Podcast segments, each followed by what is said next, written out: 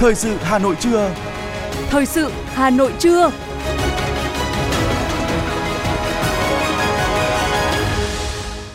Kính chào quý vị và các bạn. Bây giờ là chương trình thời sự của Đài Phát thanh và Truyền hình Hà Nội. Chương trình trưa nay có những nội dung chính sau đây.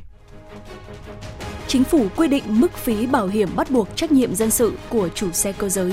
Hà Nội giảm tầng nấc trung gian trong thực hiện nhiệm vụ quản lý nhà nước. Nâng cao chất lượng đào tạo bồi dưỡng cán bộ nguồn.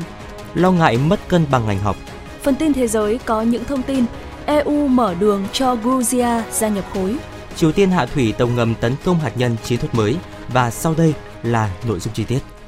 Thưa quý vị và các bạn, Chính phủ ban hành Nghị định 67 NDCP ngày 6 tháng 9 năm 2023 quy định về bảo hiểm bắt buộc trách nhiệm dân sự của chủ xe cơ giới, bảo hiểm cháy nổ bắt buộc, bảo hiểm bắt buộc trong hoạt động đầu tư xây dựng. Theo quy định, giới hạn trách nhiệm bảo hiểm đối với thiệt hại về sức khỏe, tính mạng do xe cơ giới gây ra là 150 triệu đồng cho một người trong một vụ tai nạn. Giới hạn trách nhiệm bảo hiểm đối với thiệt hại về tài sản do xe mô tô hai bánh, xe mô tô ba bánh, xe gắn máy, kể cả xe máy điện và các loại xe có kết cấu tương tự theo quy định của luật giao thông đường bộ gây ra là 50 triệu đồng trong một vụ tai nạn do xe ô tô máy kéo rơ móc hoặc sơ mi rơ móc được kéo bởi xe ô tô máy kéo theo quy định của luật giao thông đường bộ gây ra là 100 triệu đồng trong một vụ tai nạn. Mức phí bảo hiểm của từng loại xe cơ giới được quy định tại nghị định này. Cụ thể, mức phí bảo hiểm đối với mô tô hai bánh dưới 50 phân khối là 55.000 đồng, mô tô hai bánh từ 50 phân khối trở lên là 60.000 đồng xe máy điện là 55.000 đồng, xe ô tô không kinh doanh vận tải dưới 6 chỗ là 437.000 đồng, từ 6 đến 11 chỗ là 794.000 đồng. Nghị định cũng quy định chi tiết thời hạn bảo hiểm bắt buộc trách nhiệm dân sự của chủ xe cơ giới, trách nhiệm của bên bán mua bảo hiểm khi xảy ra tai nạn. Theo dự kiến, chương trình đã được Chủ tịch Quốc hội quyết định. Phiên họp thứ 26 của Ủy ban Thường vụ Quốc hội dự kiến diễn ra trong 4 ngày và được tổ chức thành hai đợt – từ ngày 12 tháng 9 đến sáng ngày 14 tháng 9 đợt 1 và 2 ngày 18 và 20 tháng 9 đợt 2. Tại phiên họp này, Ủy ban Thường vụ Quốc hội cho ý kiến về báo cáo công tác năm 2023 và kế hoạch kiểm toán năm 2024 của Kiểm toán Nhà nước, các báo cáo công tác năm 2023 của Tranh án Tòa án Nhân dân tối cao, Viện trưởng Viện Kiểm sát Nhân dân tối cao, đồng thời xem xét các báo cáo của Chính phủ về công tác phòng chống tham nhũng, công tác phòng chống tội phạm và vi phạm pháp luật – công tác thi hành án và công tác tiếp công dân, giải quyết khiếu nại, tố cáo năm 2023. Tại phiên họp thứ 26, Ủy ban Thường vụ cho ý kiến về các dự án Luật Công nghiệp Quốc phòng, An ninh và Động viên Công nghiệp, Luật Lưu trữ sửa đổi, Luật Tổ chức Tòa án Nhân dân sửa đổi, Luật Thủ đô sửa đổi, Luật Bảo hiểm xã hội sửa đổi cho ý kiến lần hai đồng thời cho ý kiến về việc điều chỉnh một số nội dung của nghị quyết số 53 của Quốc hội về báo cáo nghiên cứu khả thi dự án thu hồi đất, bồi thường, hỗ trợ tái định cư cảng hàng không quốc tế Long Thành. Ủy ban nhân dân thành phố Hà Nội vừa ban hành kế hoạch số 223 triển khai thực hiện kết luận số 1269 ngày 2 tháng 8 năm 2023 của Ban Thường vụ Thành ủy về giả soát sắp xếp kiện toàn chức năng nhiệm vụ, cơ cấu tổ chức bộ máy và biên chế, phương án phân cấp ủy quyền và quy trình giải quyết các thủ tục hành chính của một số sở, ban ngành, đơn vị thuộc thành phố Hà Nội. Kế hoạch nhằm xây dựng chiến lược quy hoạch ngành phù hợp với tình hình thực tiễn và gắn với phương hướng nhiệm vụ phát triển của thủ đô Hà Nội đến năm 2030, tầm nhìn đến năm 2045 theo chủ trương tại nghị quyết số 15 của Bộ Chính trị về phương hướng nhiệm vụ phát triển thủ đô Hà Nội đến năm 2030, tầm nhìn đến năm 2045. Bên cạnh đó, tập trung triển khai hiệu quả nghị quyết số 18 của Ban Thường vụ Thành ủy về chuyển đổi số, xây dựng thành phố Hà Nội thông minh đến năm 2025, định hướng đến năm 2030, trọng tâm là phát triển chính quyền số, nâng cao hiệu quả hiệu lực hoạt động, phục vụ người dân, tổ chức và doanh nghiệp.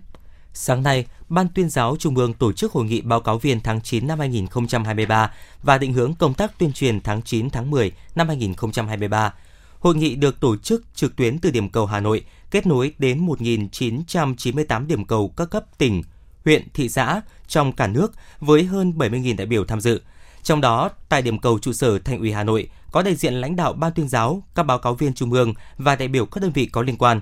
Các đại biểu đã nghe tiến sĩ Thái Văn Tài, vụ trưởng vụ giáo dục tiểu học, Bộ Giáo dục và Đào tạo thông tin chuyên đề về những nhiệm vụ trọng tâm năm học 2023-2024 và định hướng lớn của ngành giáo dục và đào tạo trong thời gian tới. Các đại biểu cũng được nghe Phó Giáo sư Tiến sĩ Lê Đình Tĩnh, vụ trưởng vụ chính sách đối ngoại, Bộ Giao thông Thông tin chuyên đề về cạnh tranh chiến lược nước lớn hiện nay, tác động và chính sách của Việt Nam. Lãnh đạo ba tuyên giáo Trung ương đã định hướng công tác tuyên truyền tháng 9 tháng 10 năm 2023 với 6 nhóm nội dung trọng tâm. Trong đó tập trung tuyên truyền chủ đề năm học 2023-2024, đoàn kết, kỷ cương, sáng tạo, tiếp tục đổi mới, nâng cao chất lượng giáo dục, tập trung tuyên truyền về các hoạt động đối ngoại, sự kiện quốc tế quan trọng. Đảng ủy khối các cơ quan thành phố Hà Nội vừa tổ chức thành công 3 lớp bồi dưỡng cán bộ quy hoạch nguồn các chức danh của Đảng bộ khối và chức danh cấp ủy cơ sở nhiệm kỳ 2025-2030 với gần 750 học viên tham dự. Kết quả các lớp nguồn cho thấy việc đổi mới nâng cao chất lượng đào tạo, bồi dưỡng lý luận chính trị, nghiệp vụ công tác xây dựng Đảng cho cán bộ được quy hoạch có ý nghĩa quan trọng, góp phần thực hiện thắng lợi nghị quyết Đại hội Đảng các cấp. Nhiệm vụ trọng tâm giai đoạn 2025 của Đảng bộ thành phố là tập trung xây dựng đội ngũ cán bộ đáp ứng yêu cầu trong giai đoạn mới. Trong đó, Ban chấp hành Đảng bộ thành phố đã ban hành nghị quyết số 04 của Ban chấp hành Đảng bộ thành phố về tập trung xây dựng và nâng cao chất lượng đội ngũ cán bộ các cấp nhiệm kỳ 2020-2025 và những năm tiếp theo. Quận Nam Từ Liêm đang thực hiện giải phóng mặt bằng 52 dự án với hơn 454 ha. Ban Thường vụ quân ủy tăng cường công tác lãnh đạo, chỉ đạo, nắm tình hình nhằm giải quyết tháo gỡ khó khăn vướng mắc cho cơ sở. Mặt khác, quận tổ chức tọa đàm, phát huy vai trò dân vận khéo trong công tác giải phóng mặt bằng và tăng cường tuyên truyền, tiếp và giải quyết các kiến nghị của công dân. Đến nay, quận đã hoàn thành giải phóng mặt bằng 337,69 ha, đang tập trung thực hiện diện tích còn lại theo kế hoạch. Số hồ sơ tiếp nhận và trả kết quả theo cơ chế một cửa, một cửa liên thông của Ủy ban nhân dân quận đạt 100%, tỷ lệ hồ sơ giải quyết đúng hạn đạt 100%. Từ đầu năm đến nay, quận có 1.112 doanh nghiệp thành lập mới, 312 doanh nghiệp hoạt động trở lại, 150 doanh nghiệp chuyển đến. Giá trị sản xuất các ngành của quận ước đạt 30.900 tỷ đồng, tăng 13,4% so với cùng kỳ.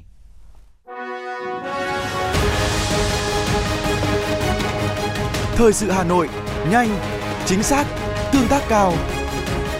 Thời sự Hà Nội, nhanh, chính xác, tương tác cao.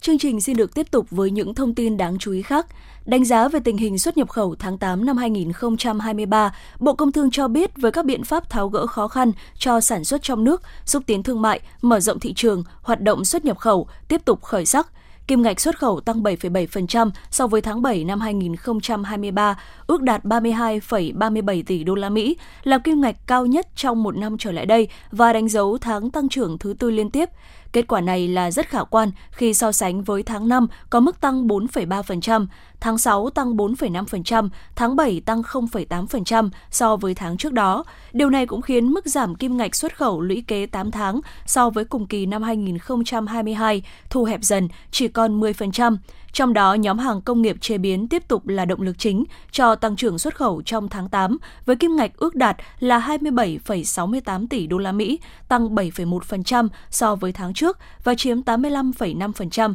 tổng kim ngạch xuất khẩu. Kim ngạch xuất khẩu nhóm hàng nông thủy sản ước đạt 2,76 tỷ đô la Mỹ, tăng 6,5% so với tháng trước, chủ yếu là do kim ngạch xuất khẩu gạo tăng 60,6%, ước đạt 582 triệu đô la Mỹ, chè tăng 21,3%, sắn và sản phẩm từ sắn tăng 32,2%.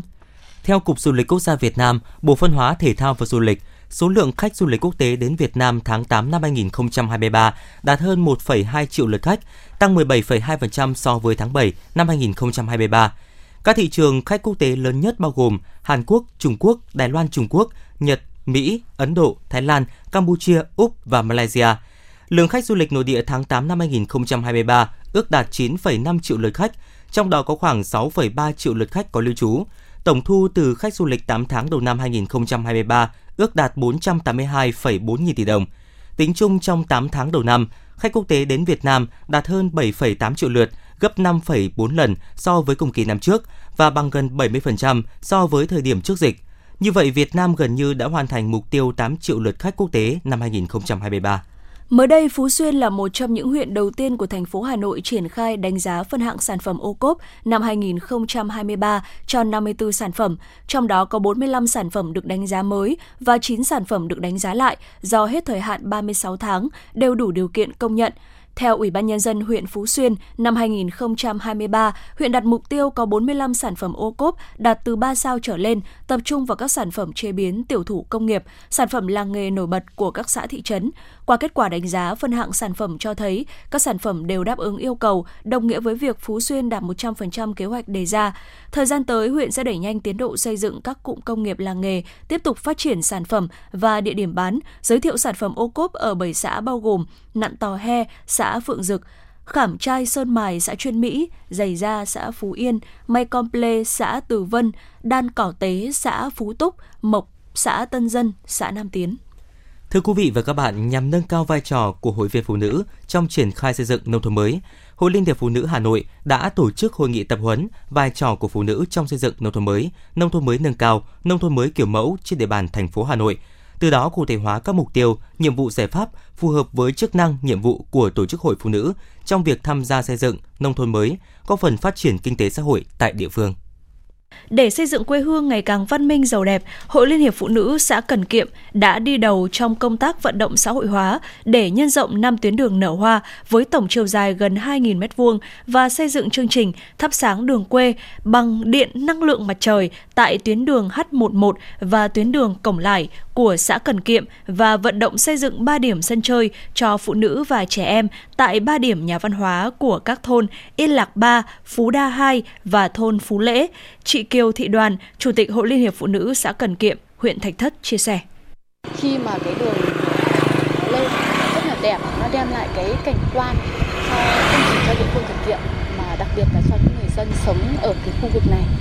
thì chúng tôi nhận được cái sự quan tâm và họ đã vào cuộc và đến nay đến thời điểm hiện tại thì chúng tôi đã nhận được sự ờ, quan tâm, hưởng ứng và vào cuộc của tất cả ờ, không chỉ là cán bộ hội viên phụ nữ mà là toàn thể nhân dân trong tiến trình xây dựng nông thôn mới nâng cao kiểu mẫu, phát huy vai trò của phụ nữ, Hội Liên hiệp Phụ nữ thị xã Sơn Tây cũng đã huy động nguồn xã hội hóa từ hội viên và nhân dân tổ chức cải tạo và triển khai thực hiện các tuyến đường hoa kiểu mẫu liên thôn, liên xóm, tạo điểm nhấn cho cảnh sắc quê hương. Từ khi phát động phong trào những tuyến đường hoa, con đường bích họa đến nay, Hội Liên hiệp Phụ nữ thị xã Sơn Tây cũng đã triển khai tới các cơ sở hội với mục tiêu mỗi năm Hội Phụ nữ các xã phường xây dựng ít nhất một tuyến đường phụ nữ tự quản hoặc tuyến đường hoa, con đường bích họa. Đến nay, Hội Liên hiệp Phụ nữ thị xã Sơn Tây đã triển khai được 197 đoạn đường phụ nữ nở hoa kiểu mẫu, góp phần tạo cảnh quan và môi trường sống xanh trên địa bàn thị xã. Chị Phan Thị Thu Hường, Chủ tịch Hội Liên hiệp Phụ nữ thị xã Sơn Tây cho hay. Chúng tôi chỉ đạo các ờ, xã, cho thị xã Sơn Tây có 6 xã, thì về xã xây dựng thì chúng tôi chỉ đạo là về quan trọng nhất là cái xây dựng cái môi trường xanh sạch đẹp. Thế trong đó triển khai đến các à, xã là chúng ta phải xây dựng các đoạn đường, tuyến đường nở hoa. Thì à, ngoài xã Thanh Mỹ thì chúng tôi còn các xã kia thì đây là tuyến đường mà xã à, quản lý. Thế còn các thôn ở đây có 11 thôn thì có 11 chi hội đều và đều xây dựng đoạn đường phụ nữ xanh sạch đẹp và nở hoa và công tác vệ sinh hàng tuần hàng tháng. Thế rồi ngoài ra thì chúng tôi trong xã này còn có một cái mô hình nữa chúng tôi là phân xử lý rác thải phân loại rác thải hữu cơ được biết, từ đầu năm đến nay, Hội Liên hiệp Phụ nữ thành phố đã tổ chức 30 cuộc tập huấn nội dung liên quan đến xây dựng nông thôn mới, mô hình kinh tế tập thể trong nông nghiệp tại 17 huyện và thị xã Sơn Tây, với sự tham gia của gần 4.500 cán bộ, hội viên phụ nữ, 11 lớp tập huấn về khoa học kỹ thuật cho hơn 1.000 hội viên phụ nữ, 23 lớp tập huấn về chuyển đổi số và thương mại điện tử cho gần 2.700 học viên. Bên cạnh đó, các cấp hội chủ động khai thác quản lý nguồn vốn tín chấp từ các ngân hàng, tổ chức tín dụng hơn 8.200 tỷ đồng cho trên 156.000 hội viên phụ nữ vay để phát triển kinh tế, hỗ trợ 344 phụ nữ kinh doanh khởi nghiệp. Ngoài ra, các cấp hội phụ nữ tổ chức 350 cuộc gia quân tổng vệ sinh môi trường. 18 trên 18 huyện thị xã tiếp tục triển khai mô hình sạch đồng ruộng đến 100% các xã. Nhiều mô hình hoạt động hiệu quả thiết thực tham gia bảo vệ môi trường xây dựng nông thôn mới được các cấp ủy đảng và chính quyền đánh giá cao, góp phần vào kết quả xây dựng nông thôn mới của thành phố. Bà Lê Kim Anh, Chủ tịch Hội Liên hiệp Phụ nữ thành phố Hà Nội cho biết. Ở trong tham gia xây dựng ờ, nông thôn mới ờ, và nông thôn mới nâng cao, nông thôn mới kiểu mẫu thì chúng tôi cũng ờ, đang tham gia rất là tích cực các rất nhiều những cái hoạt động. Ở trong đó có nội dung là hỗ trợ giúp cho phụ nữ nâng cao quyền năng kinh tế. Và thứ hai là phát huy vai trò tổ, tổ chức hội trong việc bảo vệ môi trường bằng rất nhiều những cái mô hình Ờ, không chỉ có việc ờ, xây dựng các đoạn đường tuyến phố xanh sạch đẹp mở hoa mà hiện nay chúng tôi cũng đang triển khai rất nhiều mô hình như là mô hình ờ, phụ nữ tuyên truyền vận động để hạn chế túi ni lông, hạn chế rác thải nhựa. Thế và mô hình biến rác thải thành tiền. Rồi chúng tôi cũng đang chỉ đạo triển khai mô hình là thu gom dơm dạ để bảo vệ môi trường. Tại buổi tập huấn, Hội Liên hiệp Phụ nữ Hà Nội cũng đã giới thiệu về vai trò của phụ nữ trong tham gia xây dựng nông thôn mới, hướng dẫn thực hiện chỉ tiêu 17.8 trong Bộ Tiêu chí Quốc gia về xã nông thôn mới giai đoạn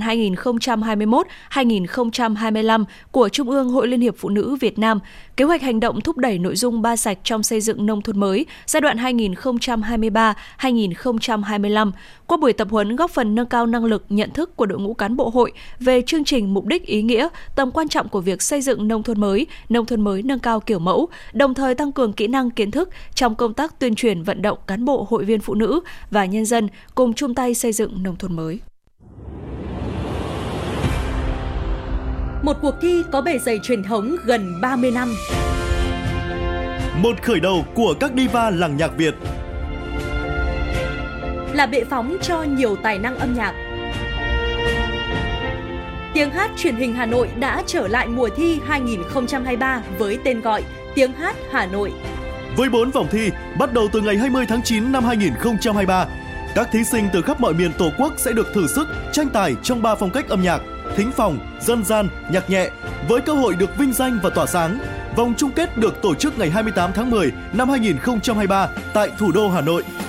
Giải nhất cuộc thi trị giá 200 triệu đồng, các giải nhì, giải ba và giải chuyên đề đều có giá trị cao và được các nhà tài trợ trao thêm những giải thưởng đặc biệt. Tiếng hát Hà Nội 2023, một cuộc thi, một cơ hội so tài và tỏa sáng Đăng ký dự thi thật dễ dàng trên ứng dụng Hà Nội On từ ngày 29 tháng 8 đến ngày 20 tháng 9 năm 2023. Tiếng hát Hà Nội chắp cánh cho các tài năng. Chương trình xin được tiếp tục với những thông tin đáng chú ý khác. Thưa quý vị, 17 giờ ngày hôm nay mùng 8 tháng 9 là thời điểm cuối cùng thí sinh trúng tuyển đại học đợt 1 muốn nhập học hoàn tất xác nhận nhập học trực tuyến trên hệ thống của Bộ Giáo dục và Đào tạo. Dù chưa có thống kê cụ thể về số lượng thí sinh nhập học theo từng lĩnh vực năm nay, song ghi nhận từ nhiều trường cho thấy vẫn có sự mất cân đối giữa các nhóm ngành nghề tiếp tục diễn ra.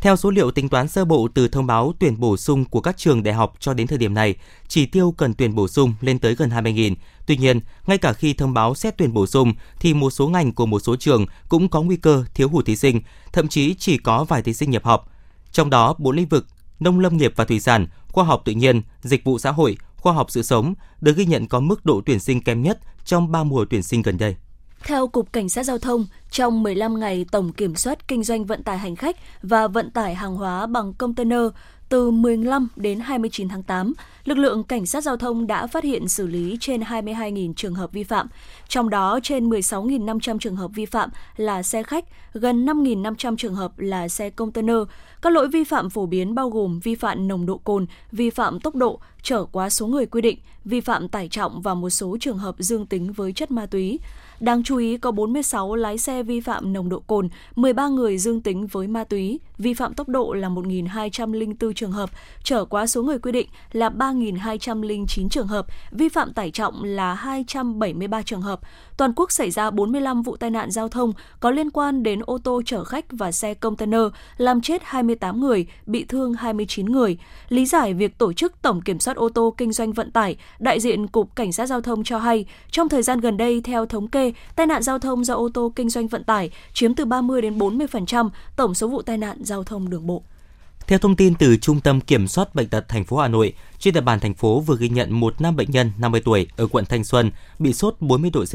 mệt mỏi, đau nhức cả hai khớp chân. Bệnh nhân tự uống thuốc hạ sốt tại nhà nhưng tình trạng bệnh nặng lên. Sau đó bệnh nhân được gia đình đưa đến bệnh viện Đại học Y Hà Nội để điều trị. Tại đây bệnh nhân được chẩn đoán viêm phổi biến chứng sốc nhiễm khuẩn, suy đa tạng, toàn chuyển hóa nặng. Trong quá trình điều trị, bệnh nhân diễn biến nặng và tử vong. Kết quả xét nghiệm cây máu của bệnh nhân dương tính với vi khuẩn liên cầu lợn. Dù đã được cảnh báo rất nhiều trên phương tiện truyền thông đại chúng, thế nhưng người dân còn chủ quan với bệnh liên cầu lợn. Trước đây rất ít người mắc bệnh, thế nhưng cho đến nay số bệnh nhân có xu hướng gia tăng. Theo Trung tâm Kiểm soát Bệnh tật Hà Nội, từ đầu năm 2023 đến nay, Hà Nội đã ghi nhận 15 ca mắc liên cầu lợn, trong đó có 2 ca tử vong. Cách tốt nhất để tránh lây nhiễm liên cầu khuẩn lợn là phòng bệnh. Theo khuyên cáo của Cục Y tế Dự phòng, Bộ Y tế, hiện chưa có vaccine phòng nhiễm liên cầu khuẩn lợn cho người. Tuy nhiên, vi khuẩn gây bệnh liên cầu khuẩn lợn hoàn toàn bị tiêu diệt khi thực phẩm này được nấu chín kỹ. Theo báo cáo của Trung tâm Y tế huyện Thanh Trì, tính đến thời điểm hiện tại trên địa bàn huyện ghi nhận 575 ca sốt xuất huyết tại 15 trên 16 xã thị trấn, tập trung tại các xã Vĩnh Quỳnh, Tả Thanh Oai, Tam Hiệp, Tân Triều và thị trấn Văn Điển. Hiện còn 9 ổ dịch đang hoạt động. Xác định việc phòng chống dịch bệnh trên địa bàn là nhiệm vụ quan trọng – Thời gian qua, huyện Thanh Trì đã tích cực đẩy mạnh công tác tuyên truyền bằng nhiều hình thức để nhân dân hiểu rõ về sự nguy hiểm, nâng cao ý thức phòng bệnh sốt xuất huyết, đẩy mạnh hoạt động của tổ xung kích, tổ giám sát phòng chống sốt xuất huyết. Đặc biệt thời điểm này học sinh bắt đầu quay trở lại trường học, Ủy ban nhân dân huyện Thanh Trì yêu cầu các trường học trên địa bàn làm tốt công tác đảm bảo an toàn thực phẩm trong các bếp ăn bán trú, tham gia tích cực vào chiến dịch diệt mũi, diệt loang quăng, bọ gậy tại trường học, rửa tay bằng xà phòng và thực hiện các biện pháp phòng chống dịch bệnh truyền nhiễm khác nhằm ngăn chặn sự lây lan dịch bệnh trong cộng đồng. Thưa quý vị và các bạn, năm học mới lại bắt đầu. Bên cạnh sự hân hoan khởi đầu năm học mới của cô và trò, thì việc phòng chống dịch bệnh sốt xuất huyết đang được các nhà trường đặc biệt chú trọng. Bởi đây là thời điểm giao mùa, dịch bệnh rất dễ diễn biến phức tạp nếu không có sự phòng ngừa kịp thời. Ghi nhận của phóng viên thời sự. Tham gia vào tổ xung kích phòng chống sốt xuất huyết, công việc hàng ngày của cô giáo Bùi Thị Hoài, trường mầm non Mễ Trì, quận Nam Từ Liêm là đi kiểm tra các khu vực có nhiều cây cối, nước đọng trong nhà trường để kịp thời tiêu diệt bọ gậy, phòng chống sốt xuất huyết ở đơn vị trường học mình. Cô Hoài chia sẻ. Cái biện pháp an toàn cho trẻ đặc biệt là về vệ sinh cho các con. À, trong đó thì ví dụ như buổi sáng thì các bạn tới trường các bạn sẽ được uh, sát khuẩn tay để được đo nhiệt độ kiểm tra thân nhiệt cho các con trước khi con vào trường. Ừ, thêm vào đó thì vì dịch, dịch bệnh ờ, sốt xuất huyết ờ, đang có dấu hiệu gia tăng thì ờ, nhà trường cũng có sử dụng các biện pháp như là sử dụng tinh dầu thiên nhiên ở trong lớp học để đuổi mũi này và có lịch phun mũi phun mũi định kỳ. Tổ xung kích phòng chống sốt xuất huyết được ban giám hiệu nhà trường thành lập ngay từ đầu tháng 8 khi học sinh tới trường. Bên cạnh chú trọng công tác vệ sinh môi trường sạch sẽ, tổ xung kích sẽ loại bỏ những vật dụng chứa nước ứ động trong các lớp học và xung quanh nhà trường, thả cá vàng để diệt bọ gậy, Nhà trường còn tuyên truyền cho phụ huynh về cách phòng chống sốt xuất huyết tại nhà như mắc màn khi ngủ, sử dụng kem chống muỗi và hạn chế cho trẻ chơi ở bóng tối khi trời sẩm và bụi cây rậm. Bà Lưu Tuyết Hà, hiệu trưởng trường mầm non Mễ Trì, quận Nam Từ Liêm cho biết. Tôi đã thành lập các cái đội xung kích và các cái đội đó thì cũng đã làm thịnh, thường xuyên, định kỳ kiểm tra toàn bộ các cái khuôn viên nhà trường, những chỗ chum hay là vại hay là những chỗ nước động là không cho có cái nước động nữa. Còn tại huyện Thường Tín, theo Phòng Giáo dục Đào tạo huyện để chủ động phòng bệnh sốt xuất huyết, không để lây lan trong trường học, phòng đã chỉ đạo đến tất cả các trường học từ mẫu giáo, tiểu học và trung học cơ sở trên địa bàn khẩn trương triển khai đồng bộ các biện pháp phòng chống, trong đó tập trung tuyên truyền cho học sinh và phụ huynh nâng cao nhận thức về cách phòng chống sốt xuất huyết, Đến nay thì hầu hết các trường đã thực hiện nghiêm túc chỉ đạo của ngành. Cô giáo Nguyễn Ngọc Lan, hiệu trưởng trường Trung học cơ sở Nguyễn Trãi, Thường Tín cho biết, giữ gìn cảnh quan sư phạm xanh sạch đẹp là điều kiện tiên quyết để nhà trường phòng chống các loại dịch bệnh, không chỉ sốt xuất huyết. Thế ngoài ra thì nhà trường cũng là phải thường xuyên giáo dục học sinh cái ý thức bảo vệ môi trường, bảo vệ những cái cây xanh thế và cũng giao cho mỗi lớp một cái công trình măng non đó là bảo vệ chăm sóc một cái à, bồn hoa hoặc là một cái cây cảnh thì cái này thì các lớp thì từ đó để cho các em có cái ý thức.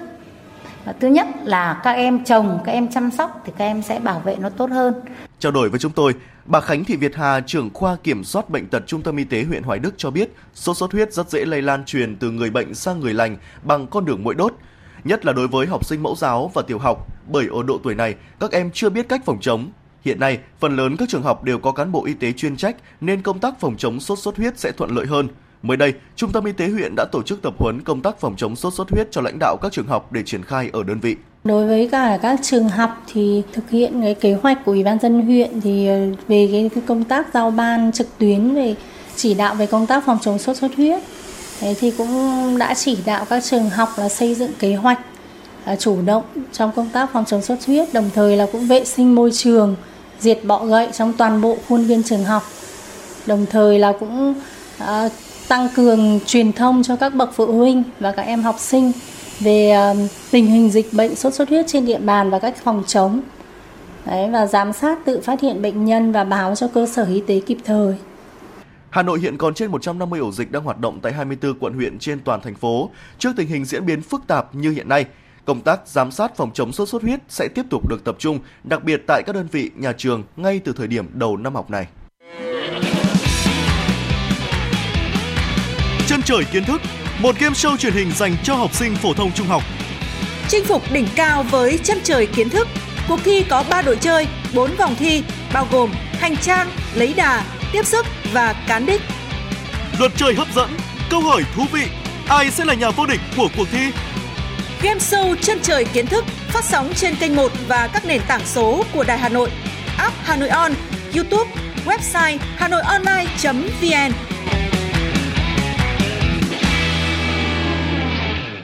Sẽ được chuyển sang những thông tin thế giới. Đại diện cấp cao của Liên minh châu Âu EU phụ trách chính sách an ninh và đối ngoại Joseph Borrell tuyên bố EU mở cửa để Georgia trở thành thành viên, song ông cũng cảnh báo rằng Tbilisi cần thực hiện những cải cách sâu rộng để được cấp tư cách ứng viên. Vào tháng 10 tới, Hội đồng châu Âu sẽ đánh giá tiến triển của Georgia trong chương trình cải cách và xem xét các bước tiếp theo trong tiến trình gia nhập EU của quốc gia này.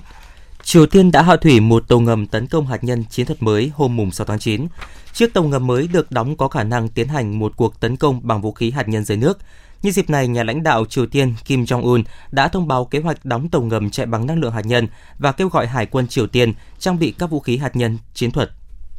Các đảng đối lập chính ở Nigeria gồm Đảng Dân Chủ Nhân dân và Đảng Lao động cho biết sẽ tiếp tục kháng cáo phán quyết ngày 6 tháng 9 của Tòa Phúc thẩm Abuja của Nigeria, trong đó bác bỏ mọi kiến nghị của các đảng đối lập yêu cầu hủy kết quả bầu cử tổng thống hồi tháng 2 năm 2023 tại nước này. Văn phòng Thủ tướng Anh Rishi Sunak và Liên minh châu Âu thông báo Anh sẽ tham gia trở lại chương trình nghiên cứu khoa học của Horizon của khối này theo một thỏa thuận mới sau những mâu thuẫn hậu Brexit. Thỏa thuận này được đưa ra sau cuộc điện đàm giữa Thủ tướng Sunak và Chủ tịch Ủy ban châu Âu Ursula von der Leyen vào ngày 6 tháng 9. Chính phủ Mỹ thông báo cấm khai thác mới dầu mỏ và khí đốt tại nhiều khu vực ở Alaska có vai trò quan trọng đối với cộng đồng người bản địa và là nơi sinh sống của nhiều loài động vật mang tính biểu tượng. Lệnh cấm được áp dụng đối với các khu vực có tổng diện tích là 4,3 triệu hecta, tức là khoảng 40% diện tích của vùng dự trữ dầu khí tự nhiên ở Alaska. Đây là vùng sinh thái quan trọng với loài gấu trắng Bắc Cực, tuần lộc Caribou và hàng trăm nghìn loài chim di cư. Phụ nữ Hàn Quốc đang tích cực tham gia lực lượng lao động hơn bao giờ hết, thế nhưng khoảng cách tiền lương giữa phụ nữ và nam giới ở nước này ngày càng lớn. Đây là dữ liệu từ Bộ Bình đẳng giới và Gia đình Hàn Quốc được công bố ngày hôm qua. Theo đó, trung bình phụ nữ Hàn Quốc vẫn kiếm được ít hơn đáng kể so với nam giới. Tỷ lệ lao động nữ kiếm được ít hơn 2 phần 3 mức lương trung bình hàng tháng, được xếp vào nhóm lao động có mức lương thấp ở mức 22,8%. Tỷ lệ này gần gấp đôi đối với nam giới làm công an lương thấp, chiếm 11,8% lực lượng lao động nam.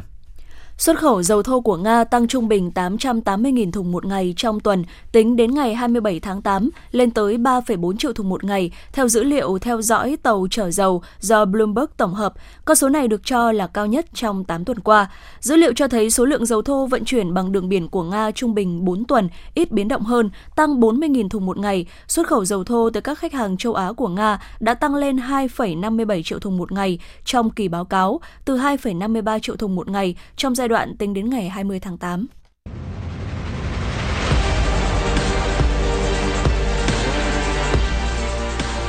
Bản tin thể thao. Bản tin thể thao.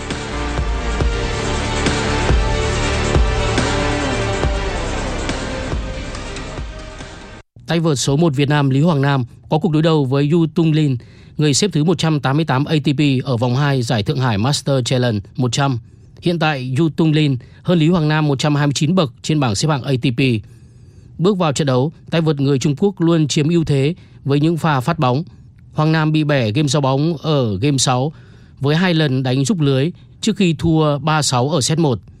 Trong set 2, Hoàng Nam thắng game 2 đỡ bóng với cú đánh thuận tay sát dây ghi điểm quyết định. Đến game thứ tư, khi Yu mắc lỗi đánh bóng, tay vợt Việt Nam lốp bóng qua đầu dẫn 40-0 rồi lần thứ hai thắng game đỡ bóng. Lý Hoàng Nam không mắc sai lầm để thắng 6-1. Sang set 3, Hoàng Nam càng đánh càng hay còn Yu liên tục mắc sai lầm.